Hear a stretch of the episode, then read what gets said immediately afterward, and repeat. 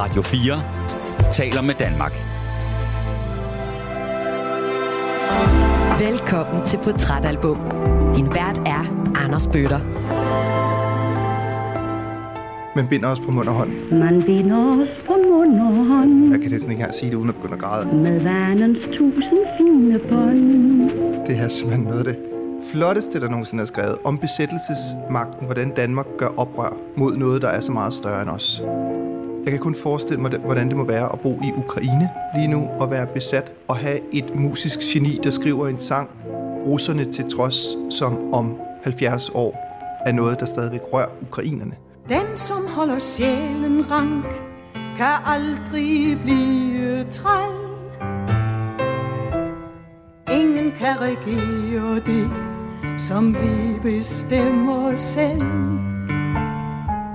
Hun blev Danmarks mest berømte kvinde. Der var ikke nogen, der var større end Liva Weel, og hun ender ensom, forhutlet, fattig. Den der følelse af at blive hyldet det ene øjeblik og være glemt det næste, det tror jeg er en indboende skræk i mig, netop fordi jeg ikke har nogen børn. Og når man ikke har nogen børn, så ender du alene. Så dør du alene. Jeg fandt min oldemors skilsmissepapir fra min oldefar, og der står der, at min oldefar er meget, meget rasende på hende, at hun går på Scala Teatrets kælder iklædt herretøj og kalder sig herrenavne sammen med homoseksuelle og andre afvigere. Din oldemor? Min oldemor, og der har jo lige præcis Liva i Scala, der synger La Garçonne. Ja, lige præcis. Er lige præcis det her klædt ud som mand og dog kvinde. Sagt som kvinde og dog klædt som mand. Hun vil gerne ligne herne, og hun gør i hvert fald, hvor hun kan. Der er rigtig, rigtig meget i det her, som jeg skal genhøre netop for at finde tonerne i mit eget liv eller min egen fortid. Kender du det der med at blive ramt af musik, som du hørte i din barndom, men ikke har lyttet til i årevis? Kender du den der følelse af at blive skyllet væk af lydens bølger og blive renset, indtil du er helt uskyldsren? Og du kan huske med hver en fiber i din krop, præcis hvor du var, da du hørte musikken for allerførste gang. Sådan en følelse fylder hvert et åndedrag i denne uges udgave af Portrætalbum her på Radio 4. Det album, der skal bruges, når vi skal tegne et portræt af ugens gæst, Jim Lyngvild, sender os nemlig tilbage til barndomsminder fra december 1992, hvor det analoge tv's knasende billederør fortalte et vigtigt stykke Danmarks historie. En historie, som jeg selv nok var for ung til at forstå. Handlingen i det tv-spil, der fornøjeligt flimrede i mine forældres stue, foregik nemlig i årene 1920-1952. Men hvad jeg ikke forstod i handlingen, forstod jeg til gengæld i musikken. Den ramte mig. Den rørte mig. Og den dag i dag tænker jeg, at det alligevel er utroligt, at sange, der er skrevet før mine egne forældre blev født, ramte mig så dybt som 12-årig i 1992. Men det siger jo noget om, hvilken kvalitet både sangskrivningen og fremførelsen af sangene har. Glemmer du, så husker jeg det år for år. Alting bræst, men det går heller ikke spor. Minderne har jeg, der lover. Dem kan du aldrig, nej aldrig tage. I denne uge, der dykker lyddesigner Emil Germod og jeg ned i sangerinden Liva Weels liv og det tv-spil, som Danmarks Radio lavede om hende. Her spilles Liva mesterligt af Ulla Henningsen. Og ikke nok med, at Ulla Henningsen spiller fantastisk i serien. Nej, hun synger også fremragende på albummet, der ligesom tv-spillet hedder Kald Mig Liva. Og det er altså det album, som Jim Lyngvild har valgt, når jeg igennem de næste 2x55 minutter her på Radio 4 skal tegne et portræt af ham og en af Danmarks historiens største sangerinder. Inden jeg byder velkommen til Jim Lyngvild, så skal du nyde en lille smule af åbningsnummeret på Kald Mig Liva-albummet. Det her er lidt af i dit korte liv.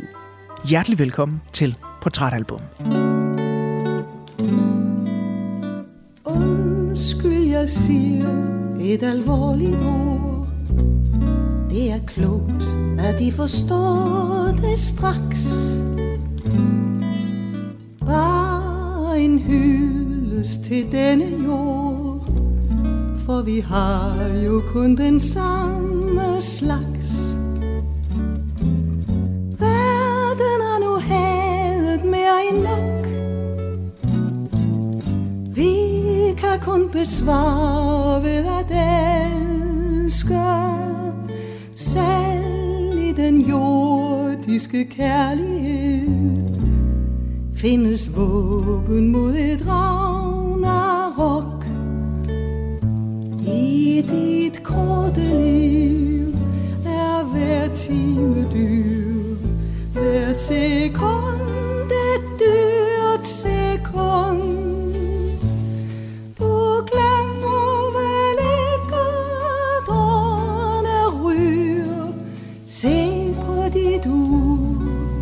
Viserne flyr, hold dig vågen ven, vores lille liv sluttes endnu en søvn.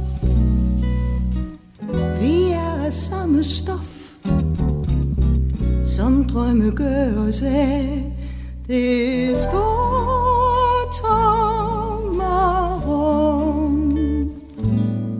Ugens gæst er en af den slags danskere, som igennem årene virkelig har formået at slå sit navn fast som et stærkt alternativ til vores allesammens gennemsnitlige leverpostejs hverdag.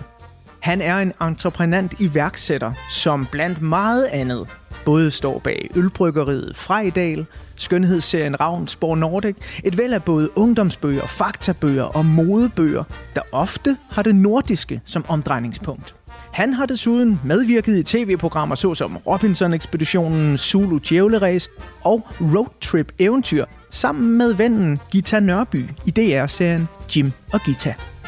Men der, hvor jeg synes, at han virkelig skinner igennem som en original kunstner, er i hans mange designs, der dækker alt fra økologiske sengesæt til kæmpe galakjole udstyrsstykker, til dele af Nationalmuseets 2018-udstilling om vikinger, samt ekstravagante modekollektioner, der i 2016 blev eksponeret for intet mindre end 200 millioner kinesiske tv-seere. Og nå ja, så er han også en dygtig fotograf og bor i sin egen vikingeborg, Ravnsborg, hvor vi lige nu sidder over for hinanden og er i gang med at optage ugens udsendelse. Jim Lyngvild, hjertelig velkommen til Portrætalbum. Tusind tak. Og tak, fordi jeg må komme i, hvad jeg gerne vil kalde, disse hellige haller. Hellige, det ved jeg ikke.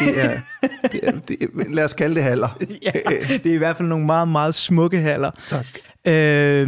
Jim, i del 2 af den her udsendelse, der glæder jeg mig meget til at høre lidt om, hvor du er i livet lige nu, og hvor du er på vej hen. Men i den her første del, der skal vi dykke ned i året 1992, som er året, hvor du hører det album, som du har valgt for allerførste gang. Det er året, hvor du fylder 14. Men lige for nu, så vil jeg sådan lige kort høre dig fortælle lidt om, hvorfor det netop blev Kald Mig Liva, vi skal snakke om. Fordi du nævnte jo sådan forskellige kunstnere og musikere i vores indledende snak, og skrev, at du i de her formative år lyttede til mange forskellige ting. Vi var inde over, det kunne være noget Erasure, det kunne være noget Pet Shop Boys, men du var sådan rimelig stålsat på, det skal være Kald Mig Liva, det er noget af det, der betyder noget.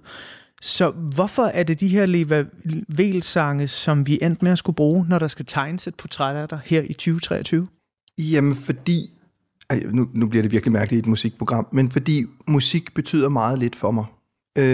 Og alligevel så betyder det jo rigtig, rigtig meget. Musik er ikke noget, jeg lytter til, når jeg kører til København her fra Ravnsborg, som jo ligger i Forborg. Så når jeg til Ringsted, og så finder jeg ud af, der skulle da ikke været lyd på. Der har kun været min egen stemme op i hovedet. Så musik er ikke sådan noget, jeg sætter på for, og når DJ's og musisk interesserede folk omtaler musik, så siger de tit, jeg skal lige lytte til den her plade, fordi det bliver sådan en ting at gøre. Det gør jeg ikke. Altså, det kører som baggrundsstøj og tror ikke, det er nogen hemmelighed, at jeg er gift med en mand, og når man er homoseksuel, så har man jo af en eller anden mærkelig årsag fået en lille bøssetandfe med noget Melodikampri hen over vuggen, der har sprøjtet det ud over dig, så selvfølgelig betyder musik eller Melodikampri rigtig meget for mig, fordi der er noget humor og noget selvironi og noget storslåethed. Så skulle det ikke have været, og det, nu siger du så Erasure og Pet Shop Boys, der er jo også noget storslåethed og noget store ballader. Og, ja. Kæmpe fjerbror. Ja. Ja, lige præcis. Altså, så det er det, der betyder noget for mig. Det er ikke lyden, det er ikke melodierne, det er de tanker eller følelser, det vækker i mig, fordi det er et spejl af, hvem jeg er. Og det tror jeg måske egentlig også, at det er, når man lytter til lyden, så er det også et spejl af, hvem man er. Men du kan spejle dig i Liva Weel? Jeg kan spejle mig i nogle af de ord, der bliver sunget, og det har faktisk ikke noget med Liva Weel at gøre. Det har noget med Kai Normann Andersen at gøre, og det har noget med Poul Henningsen at gøre, som har skrevet de fleste af numrene. Det er jo sådan med musik, at dygtigt skrevne ting, det holder for evigt. Det er derfor, vi stadigvæk synger op alt den ting, Gud har gjort, og det er så yndigt at følges ad, når vi skal giftes. Når Brorson og Kingo og Grundtvig, de foldede deres hjerter ud, så skabte de ord, som er så eviggyldige, og som får hjertet til at kysse kødet. Altså sådan mentalt. Det er så yndigt at følges ad, for to, som gerne vil sammen være, der er med glæden man dobbelt glad, og halvt om sorgen så tung at bære. Hvor at det samme gør Poul Henningsen og Kai Normann Andersen, når de laver deres musik, så laver de lavede rigtig meget til revyer, og revy er ofte noget lort. Virkelig. Jeg har tit været inviteret til sådan noget cirkusrevy, fordi de selv har portrætteret mig, og jeg kan simpelthen ikke være en del af det, for jeg synes, det er så skrækkeligt. Og jeg ved godt, det lyder forkert, det her. Men skrækkeligt folkelig på sådan en bakken, jovial, irriterende måde, som jeg nærmest ikke kan have. Men det var jo også netop det, som PH gjorde oprør mod. Ja. At han ville tage noget ånd ind i revyen igen. Og det er der jo heldigvis, når man hører Preben Uhlbjerg, når man hører Dirk Passer og nogle af de store numre, han har lavet, Preben K's, så er der enormt meget ånd. Der er nogle, altså fandens oldemor med Dirk Passer, eller med Ove Sprogøe, er noget af det sjoveste, der nogensinde er skrevet, og den er fremført som kunst. Hans oldemor her, det er fanden med mig. Jeg har rejst, jeg har fløjet en helvedes vej. Og nu ser jeg, I sidder dernede og er svedt. Det er fordi, I kun sidder og tænker på et. Cigaretter, whisky og nøgne piger. Jeg ved godt, hvad der lurer i jeres fantasier.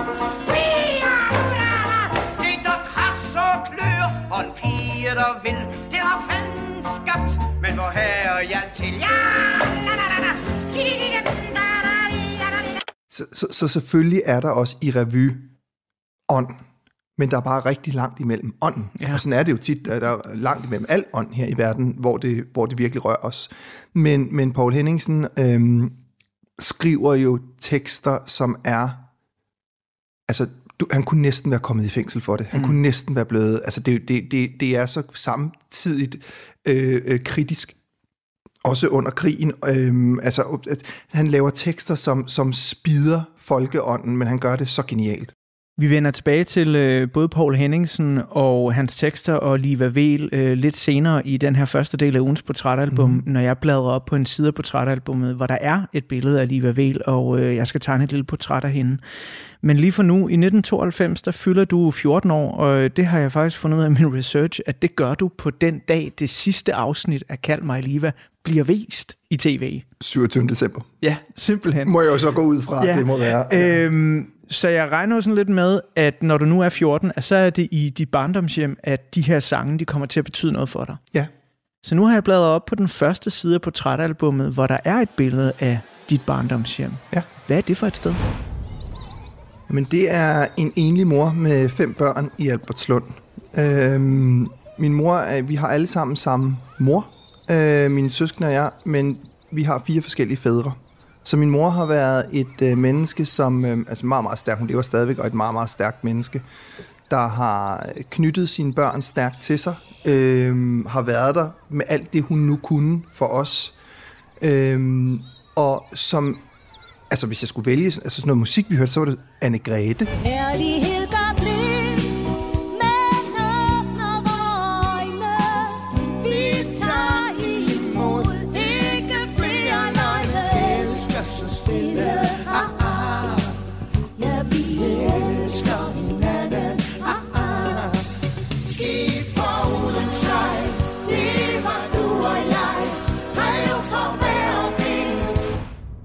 Noget med noget kvindelig power, og noget med at stå ved sin kvindelighed eller sin styrke.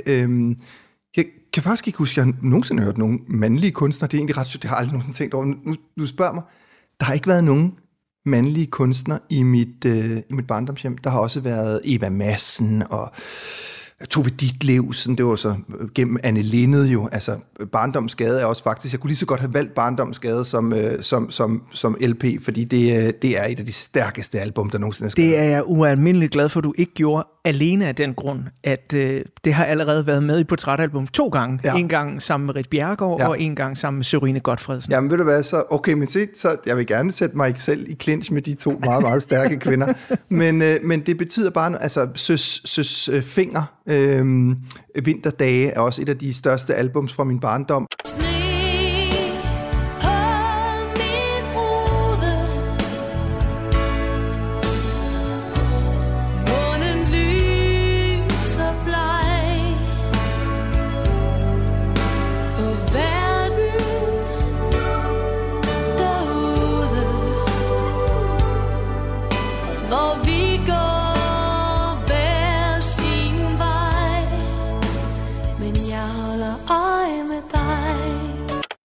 Jeg er rigtig gode venner med Søs i dag, og det er jo helt mærkeligt det der med at have et menneske, som man har set så meget op til, som ender med at blive en god ven. Det er en meget mærkelig følelse. Det er det jo ikke, når man står i venskabet, men det er de her stærke kvinder, der ligesom har tegnet mit barndom. Så der har ikke været nogen, jeg kan ikke sige nogen mænd. Jeg vil ikke kunne sige en eneste mand, der har tegnet mit barndoms musikside. Men nu siger du også, at du er alene med din mor og dine søskende, og der er ikke meget mandlig musik i hjemmet. Har der været et afsavn hen mod det maskuline? Altså, synes du savnede noget, da du var barn? Nej, overhovedet ikke. Tværtimod. Jeg havde en far, som var dybt psykopatisk og kommer fra en familie, hvor alle mænd er psykopater. Så nej, jeg har altid været meget sådan... Jeg har taget afstand fra det maskuline. Altså man kan sige, i mit tilfælde, der er sgu ikke så mærkeligt, at jeg er blevet homoseksuel, for jeg har en meget stærk mor og 3 meget stærke søstre. Så al identifikation er gået mod det feminine. Jeg føler ikke mig selv feminin i dag overhovedet, men det er i hvert fald det, der har tegnet fra jeg er 2-3 år og til jeg er 15 år. Det er det, der har været det stærke drivkraft. Det er østrogenen og de stærke kvindelige roller. Så jo, det er... Det er ikke noget, jeg har savnet der overhovedet, men det har selvfølgelig haft nogle konsekvenser, at man har den opvækst, man har. Det har alles opvækst. Jeg vil lige om lidt bladre om på den næste side af portrætalbummet, hvor der er et billede af året 1992, fordi jeg kunne godt tænke mig, at du og lytterne får en lille overflyvning af, hvad er det egentlig, der sker i løbet af det her år, også så du måske kan huske tilbage til, hvordan var det egentlig at være Jim Lyngvild 14 år gammel. Men inden vi kommer til det lille portræt af et særdeles begivenhedsrigt år, så skal vi lige have Ulla Henningsens fantastiske version af Liva Weels Jeg giver mit humør en gang lak.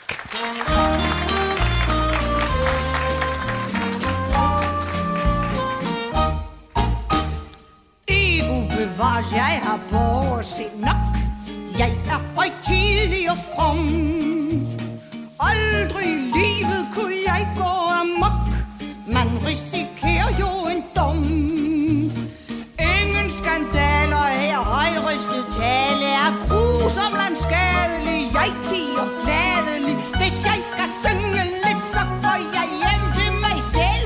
Det ved man hvad er. Jeg giver mit humør. Lak. Alkoholist, ikke et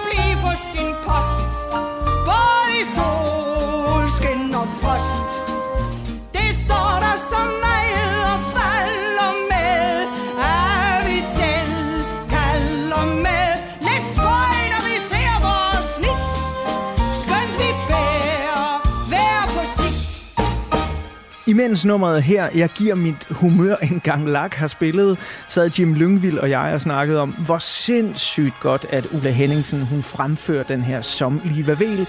Det gør hun jo både på albummet Kald Mig Liva og i tv-spillet Kald Mig Liva.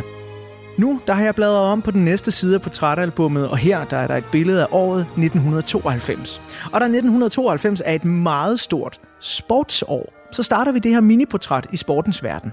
Det er nemlig i 1992, at sommer-OL for første gang i 10 år afholdes i Europa.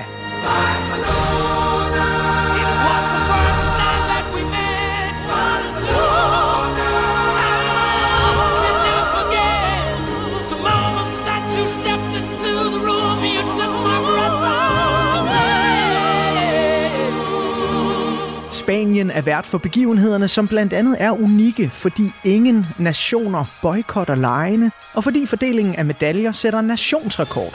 Hele 64 lande deles om de ædle metaller.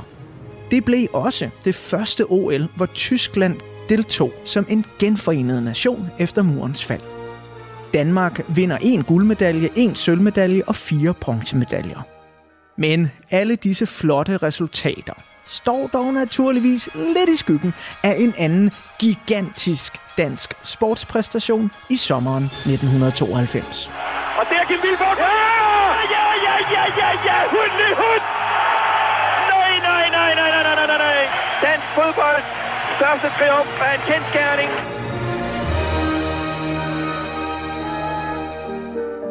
I 1992 er der spæde tegn på fred i verden. Den amerikanske præsident George W. Bush og den russiske præsident Boris Jeltsin erklærer, at den kolde krig, som tog sin begyndelse helt tilbage i 1947, nu endeligt er forbi. Det betyder blandt andet, at Sovjetunionen definitivt opløses, og en række europæiske lande, blandt andet Ukraine, officielt anerkendes som selvstændige lande. Sovjetunionen er ikke mere. Dens folk søger tilbage til sine rødder, nationaliteterne til de små enheder, mens EF samles i Maastricht og forsøger at samle Vesteuropas nationaliteter i en større enhed. Mange europæeres selvforståelse rystes i 1992, da borgerkrigen i Bosnien-Herzegovina bryder ud. Og på den anden side af Atlanten i Los Angeles, der ser USA's befolkning chokeret til, da det kommer til massive optøjer, efter 4 hvide politibetjente frikendes for at have gennemtævet afroamerikaneren Rodney King. This black and white video shot by a bystander left TV viewers across America and around the world stunned by its brutality. A year later, when the officers were acquitted, LA exploded in rioting that left 55 people dead. 1992 er et stort år for amerikansk eksport af kultur og teknologi. Den første IBM ThinkPad bærbare computer lanceres, Microsoft udgiver styresystemet Windows 3.1, og vi valgfarter i biograferne for at se amerikanske film såsom Wayne's World, Disney's Aladdin og et af 90'ernes største romantiske udstyrsstykker, The Bodyguard.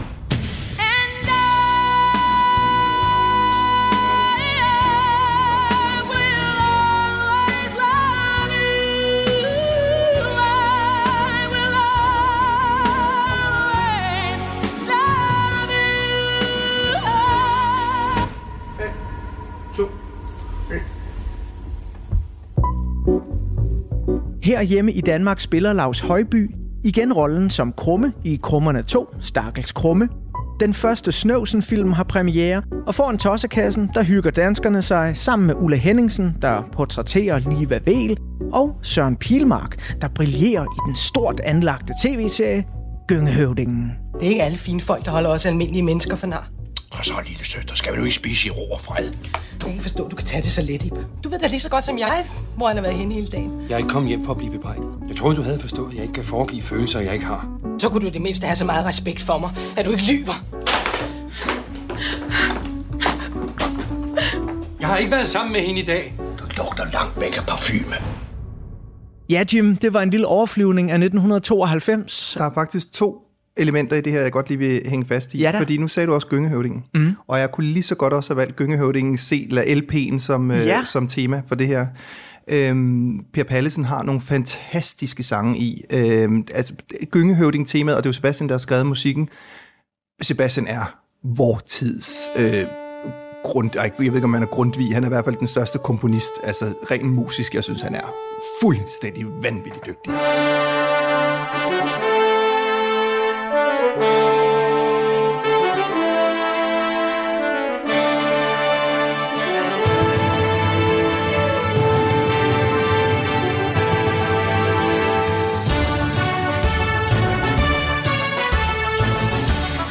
Jeg er meget glad for, at du siger det, fordi hvis man gerne vil dykke ned i Sebastian, så skal man faktisk lytte til det forrige afsnit af Portrætalbum, hvor jeg har besøg af Signe Lindqvist, og vi taler om Sebastians sang. Selvfølgelig er det Signe og Sebastian forbundet som ærtehalm, det lille røde røvhul. Elsker Signe. Nå, men en anden ting, der betød rigtig meget for mig, det er 1992 og OL.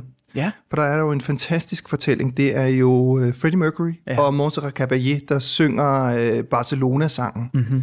Og jeg kan huske, at min mor med harmdirrende stemme fortalte, at han måtte ikke fremføre den til åbningen, fordi han havde HIV, og fordi han var homoseksuel. Jeg ved ikke engang, om det er rigtigt. Måske, det kan være, at der er nogle kloge lytter derude, der kan sige, det, om det er det ene eller det andet. Jeg kan se billederne. Jeg har også efterfølgende været inde og se musikvideoen, som jo er så stor. Hun står der, Montserrat, som er den her store operasangerinde, som en operasangerinde skal se ud, med kæmpe barm og en stor kjole, og han står der og vælter rundt omkring hende. Om det er fra åbningen, eller om det er noget, der er staged, det ved jeg ikke.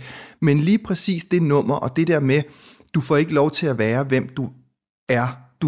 Du bliver koreograferet i, hvem du er. Det, at min mor tog fat i mig og fortalte mig den her historie, og kiggede mig ind i øjnene, og vidste udmærket godt, hvad hendes 14-årige søn var skabt af, og gjort af. Det betød rigtig meget. Så lige præcis Barcelona-nummeret er, jamen det er også et af de største popnumre. Hold kæft, gå ind og hør det på YouTube. Det er jo så vanvittigt dygtigt fremført.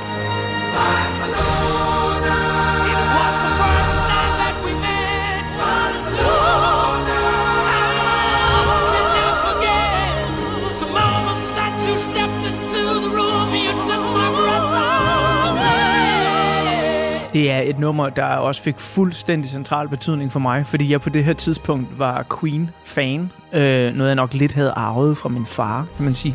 Men jeg er kun 12 år gammel og har sådan et meget naivt billede af det her med at være et band. Altså jeg troede, når man var et rockband, så boede man sammen. Så var man nærmest gift, ikke? Ja. Og jeg kunne ikke forestille mig, at man så lavede noget solo. Og så når der er nogen, der siger, sådan, det er ham fra Queen, bliver sådan helt, jamen, hvad så med bandet? Og jeg hørte den her sang, og jeg elskede den.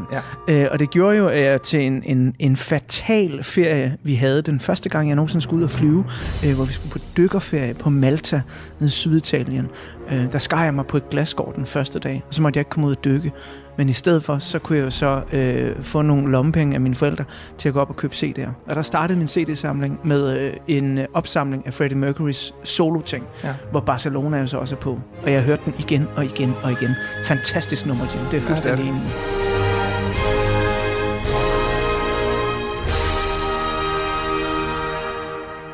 I 1992, det er jo som sagt året, hvor du fylder 14 år, og vi har ligesom fået beskrivelsen af de sådan ydre omstændigheder. Albertslund, enlig mor, en far, som kan jeg fornemme, du bestemt ikke bryder dig om, og måske lidt allerede her en søgen efter identitet. Men hvis vi lige tager alle de ydre omstændigheder ind, og så bladrer op på en side af portrætalbummet, hvor der er et billede af dig i 1992. Hvem er Jim Lyngvild i 1992? Det ved jeg faktisk ikke. Jeg vil sige, Jim Lyngvild bliver skabt, taler mig selv i tredje person, det er virkelig mærkeligt, men i 94, for der kommer jeg på efterskole, og det er banebrydende for mig som menneske, som identitet, som seksualitet, som alt muligt. I 92, 14 år gammel, der er en amøbe. Altså, jeg ved ingenting. Jeg bliver mobbet i skolen. Jeg tror, i 92, der er jeg indlagt på børnepsykiatrisk afdeling Nordvang, altså fordi, at jeg var et fuldstændig mærkeligt væsen. Altså, jeg passede ikke ind. Jeg har gået på 10 forskellige skoler i Albertslund, for jeg blev smidt ud af alle skoler. Da jeg kommer på Nordvang, der har jeg en meget, meget berømt børnepsykolog, daværende børnepsykolog, der udreder mig. Det hed det ikke dengang, at man gik til observation, og finder ud af, at jeg har en IQ, der bare ikke matchede det, der var i skolen på det. Altså, de tilbud, der var. Så at gå i skole og være, i dag har vi skoler for højt begavede børn, det havde man ikke dengang, så der var det bare at være udenfor og være mærkelig og ikke passe ind, og i dag har vi diagnoser ADHD, og jeg skal komme efter, der skal jeg. Der er jo nærmest ikke den berømthed i Danmark, der ikke klastrer et eller andet diagnose i panden, eller laver et stand-up show omkring det, fordi at vi skal altså være så skidespændende. Jeg har heldigvis aldrig fået nogen diagnose, så jeg kan få lov til at være mærkelig i min egen mærkelighed. Så du kan bare få lov til at være Jim? Ja, jeg kan bare få lov til at være lige præcis. Så i 92, der er i et stort oprør af følelser, der overhovedet ikke har fundet noget leje. Men hvordan har du det? Af helvedes til. Forfærdeligt. Altså, jeg har ikke fundet mit ståsted. Er der nogen 12-årige, der har det fedt? 14-årige. Har man det fedt som 14-årige, der er man jo alt bimler og bamler og hormoner, og jeg kan ikke det ene, jeg kan ikke det andet. Nu har Krumme så lavet, det er svært at være 11 år, men det er også rigtig, rigtig svært at være 14 år. Ja. Så nej, jeg har det ikke særlig godt her. Lige om lidt, så vil jeg bladre om på den side af portrætalbummet, hvor der er et billede af Liva Weel. Og nu fortalte du jo til mig, inden at vi gik i gang med udsendelsen her i dag, at det primært er sangene, der betyder noget for dig, og nok ikke så meget den serie, der blev vist på tv. Men igennem de her sange, og igennem det, du ved om Liva Weel og hendes liv og karriere, er der ting i hende, som du sådan føler, du kan spejle dig i, altså igennem livet? Ja, det er helt i allerhøjeste grad. Og det er nok sådan noget, altså den der, hun blev jo Danmarks mest berømte kvinde. Der var ikke nogen, der var større end Liva Weel, og hun ender ensom, forhutlet, fattig. Den har jeg meget, den der tanke med, at fordi jeg ikke har nogen børn. Og når man ikke har nogen børn, så ender du alene. Så dør du alene. Der kan være alle mulige omkring dig. Der kan være nevøer, niecer, jeg skal komme efter dig, men det er ligesom du er selv. Så den der tanke om, at jeg kan faktisk ende som Liva Weel. Nu har jeg ikke Mozarts geni, men han endte også sine dage fuldstændig fattig, forarmet i en masse grav. Altså, og det var Mozart, som vi alle sammen hylder som det største musiske geni nogensinde. Så det der med, at hvad kommer lidt, går lidt, og hvor hurtigt man kan blive glemt, eller hvor hurtigt du kan falde for den varme eller berømmelsens tinde, det synes jeg kan spejle mig i det her. Jeg ved ikke, om det lyder meget selvhøjtideligt, fordi mit liv går ikke ud på at skulle være berømt. Men den der følelse af at blive hyldet det ene øjeblik og være glemt det næste, det tror jeg er en indboende skræk i mig, netop fordi jeg ikke har nogen børn. A, B, C, D, lyset at se, mors bryst er tungt og hvidt, snevejr de første skridt. Eventyr ABC, ABCD. Vi fortsætter portrættet af Jim Lyngvild lige om lidt. Men lige nu, der bladrer vi om på portrætalbummets næste side, hvor der er et billede af Liva Weel. Så hold på hat og hijab, når jeg her tegner et ultra kort portræt. Olivia Marie Olsen blev født den 31. december 1897 i København. Hendes far var opdager, eller detektiv, om man vil. Altså en kriminalassistent, der opklarede forbrydelser. Efter hvad der her i 2023 svarer til folkeskolens 9. og 10. klasse præliminæreksamen, så får Olivia kontorjob på en tobaksfabrik. Men den chance varede ikke længe. Hendes far opklarede nemlig et tyveri for operasanger og musikpædagog Hedevig Kviding. Det gav Olivia, der allerede var dygtig bag et klaver, mulighed for at aflægge sangprøve hos Hedevig. Og den erfarne sanger blev så begejstret over det unge talent, at hun tog Olivia under sin vinge og underviste hende. I 1917 arrangerede Hedevig et teselskab i Politikens Hus. Her fik Olivia sin debut, fik gode anmeldelser og endte faktisk med at få ansættelse i Odder Sommerrevy, og senere spille titelrollen i den turnerende operette Den Glade Enke. Og her blev Olivia til Liva.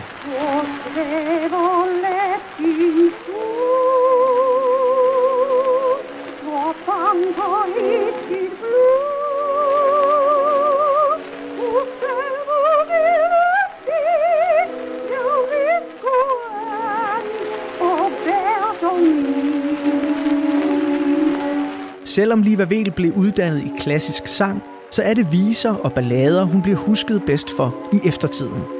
Op igennem 1920'erne blev hun den helt store stjerne på det københavnske teater, Scala Teatret. Her triumferede hun med sange som Han har min sympati, Eskimor og La Garçonne. En sang, der kan tolkes som en meget kras kritik af en bestemt kvindefrigørende mode i de brølende 20'ere.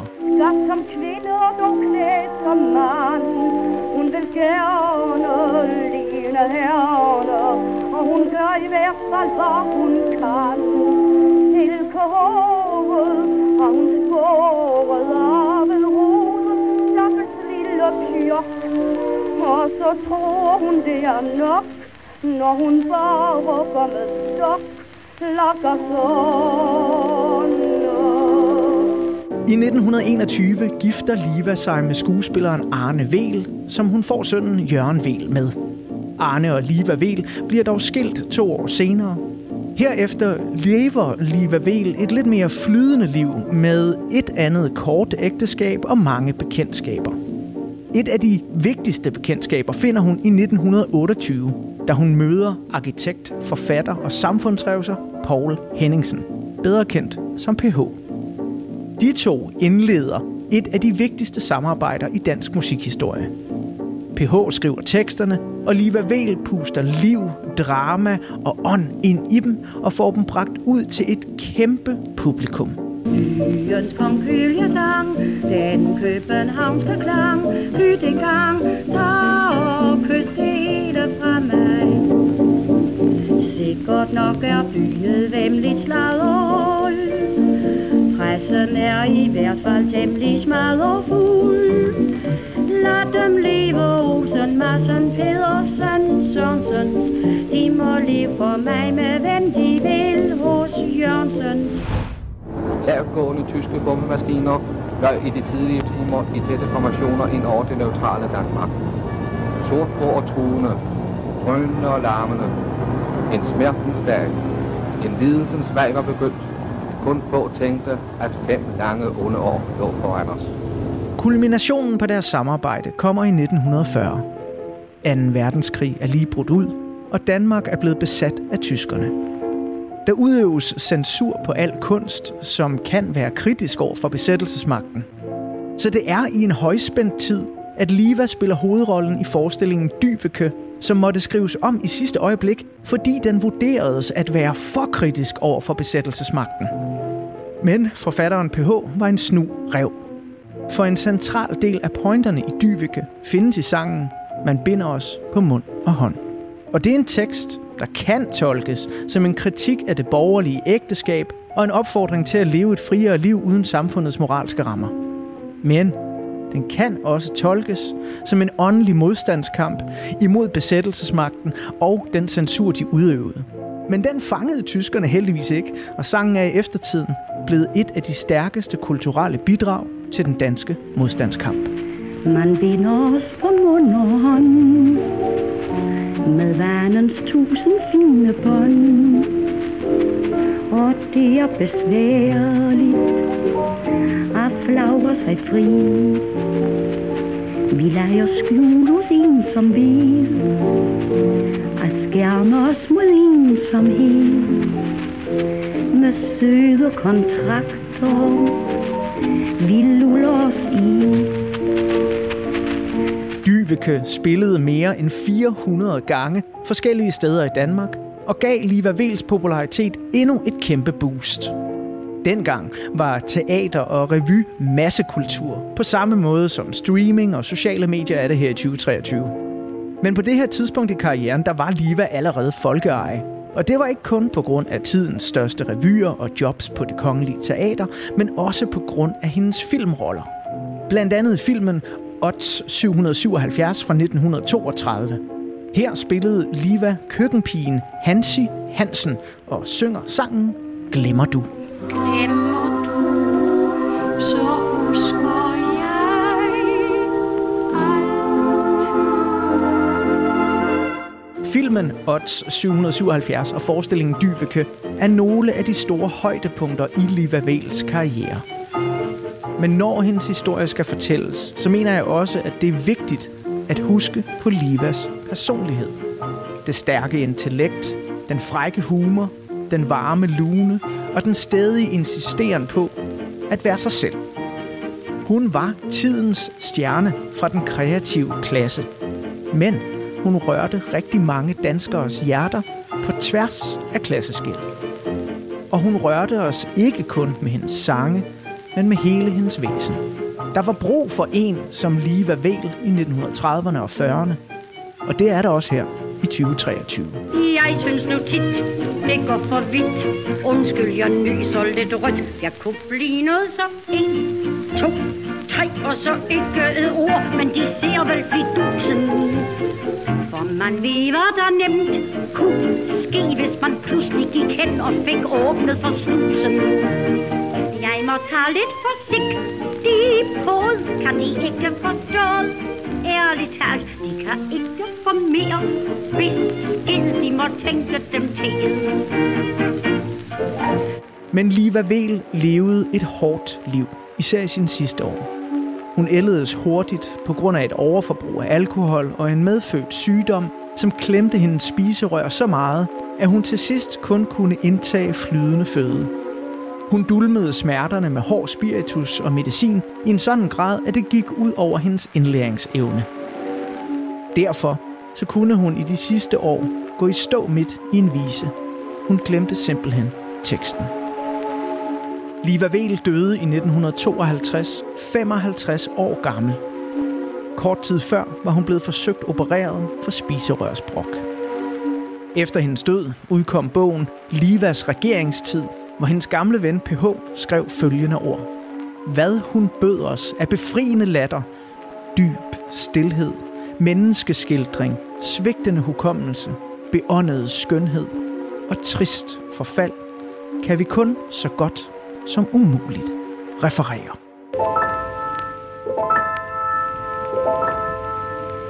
Må hen gå skyerne, der driver over himlen. Hvor hen går vinden, der lægger sig til ro. Hvem gav dig lys, du fjerne hvide stjerne? Hvor hen går bølgerne? Hvorhen, hvorhen kommer det svundne aldrig mere igen?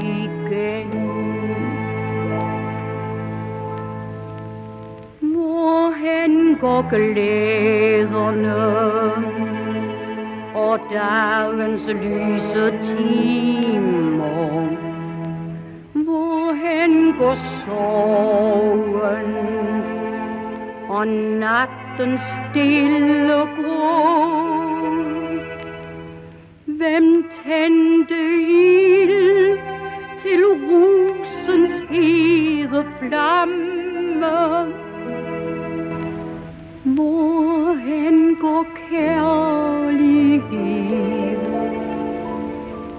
Hvorhen, hvorhen kommer det svundne aldrig mere igen?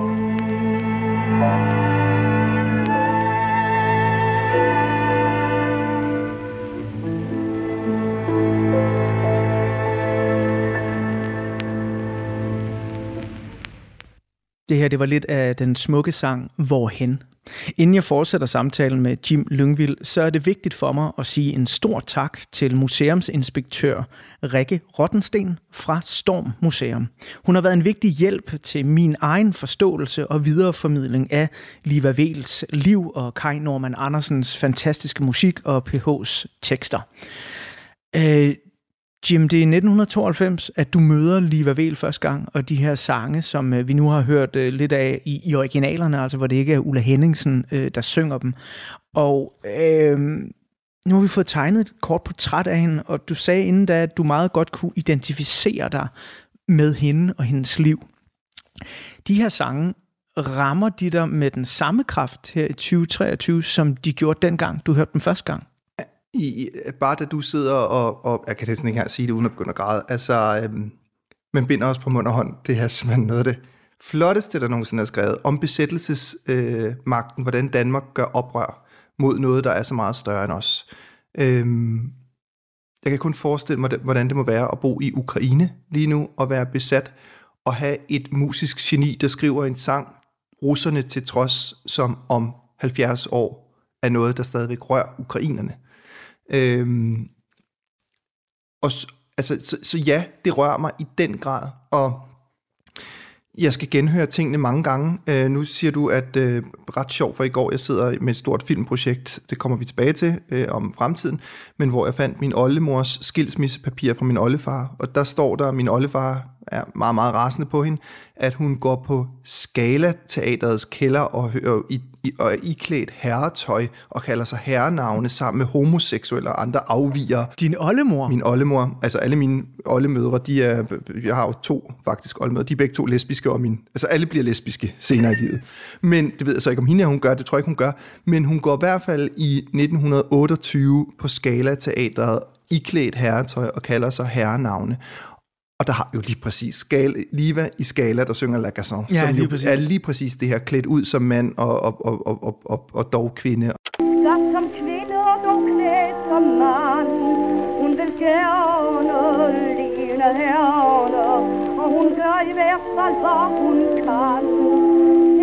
Så der er rigtig, rigtig meget i det her, som jeg skal genhøre netop for at finde tonerne i mit eget liv eller min egen fortid, tror jeg. Og det, sådan er det jo med musik. Den gode musik, den skaber jo en resonans, når du hører den som 14-årig, men når du hører den som 44-årig, jamen så skaber den jo noget helt andet. Altså, dit intellekt følger med årene, og der vil det spejl, der bliver holdt op foran musikken, jo bare ændre sig. Og heldigvis.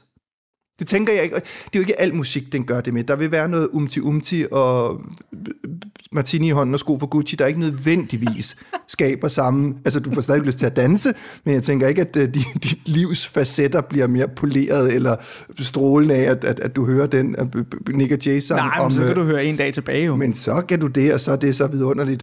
En dag tilbage, lev mens du gør det, ellers mens du tager det. En dag tilbage.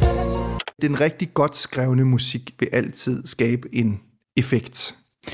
Og den musik er jo også, skal jeg huske at sige, når jeg tegner et portræt af Liva Weel, blandt andet skrevet Kai Normann Andersen, som du også sagde tidligere, fordi det er jo vigtigt at nævne her, at Liva er sangeren, hun er instrumentet. Så når man nu hører de her sange på Kald Mig Liva, så kan man jo også her med et 2023 i hjerne og hjerte blive noget forvirret over, at der både ligger sådan en kritik af kvindefrigørelse i La Garçonne, altså hvis du hører teksten, det er virkelig kras, samtidig med, at der så ligger en H-sang, som tager kyste hele fra mig, der virkelig bare er sådan, jamen fuck ægteskabet, fuck rammerne, vi skal bare have det fedt sammen, altså i kærligheden, ikke? Og det er jo noget, som der ligger her i tiden, at hun er instrumentet for de her oftest mænd, der får skrevet de her tekster, ikke? Men jo fremfører dem usandsynligt fedt. Det kan vi høre her, det er jo ikke, teksten er jo smuk, men det er jo hendes betoninger og hendes den der stemme, der er en blanding af en skærebrænder og en sølvfløjte. Altså man kan ikke sige,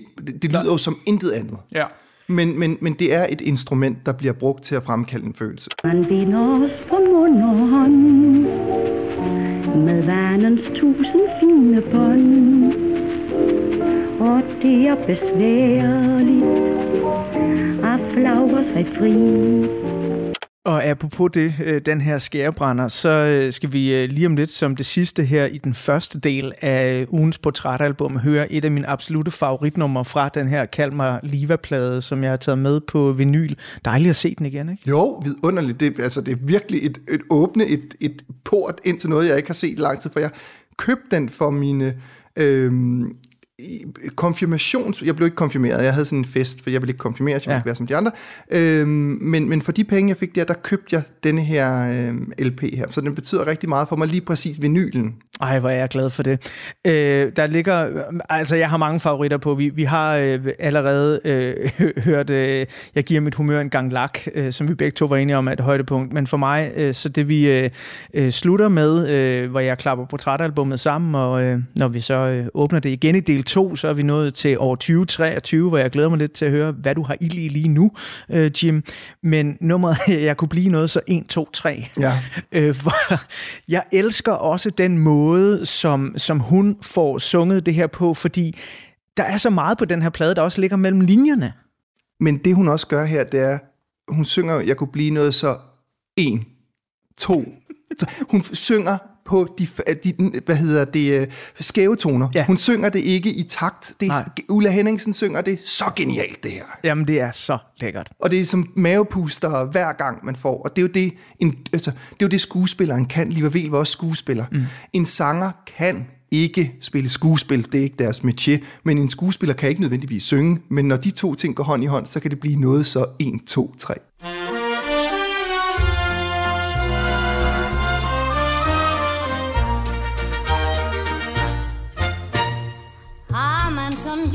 Temperament, nærmest i smag med det spanske, glemmer man gang efter gang, at vi bør være så danske. Tætte sagt modigt og blidt, om vores ølkasse vælter. Jeg synes nu tit, det går for vidt. Undskyld, jeg lyser lidt rødt, jeg kunne blive noget så en. 2, 3, og så ikke et ord, men de ser vel fedusen. For man ved, hvad der nemt kunne ske, hvis man pludselig gik hen og fik åbnet for slusen. Jeg må tage lidt forsigtigt på, kan de ikke forstå. Ærligt talt, de kan ikke få ren besked, de må tænke dem til. Kærlighed har sin værdi, mener jeg nok mellem stunder.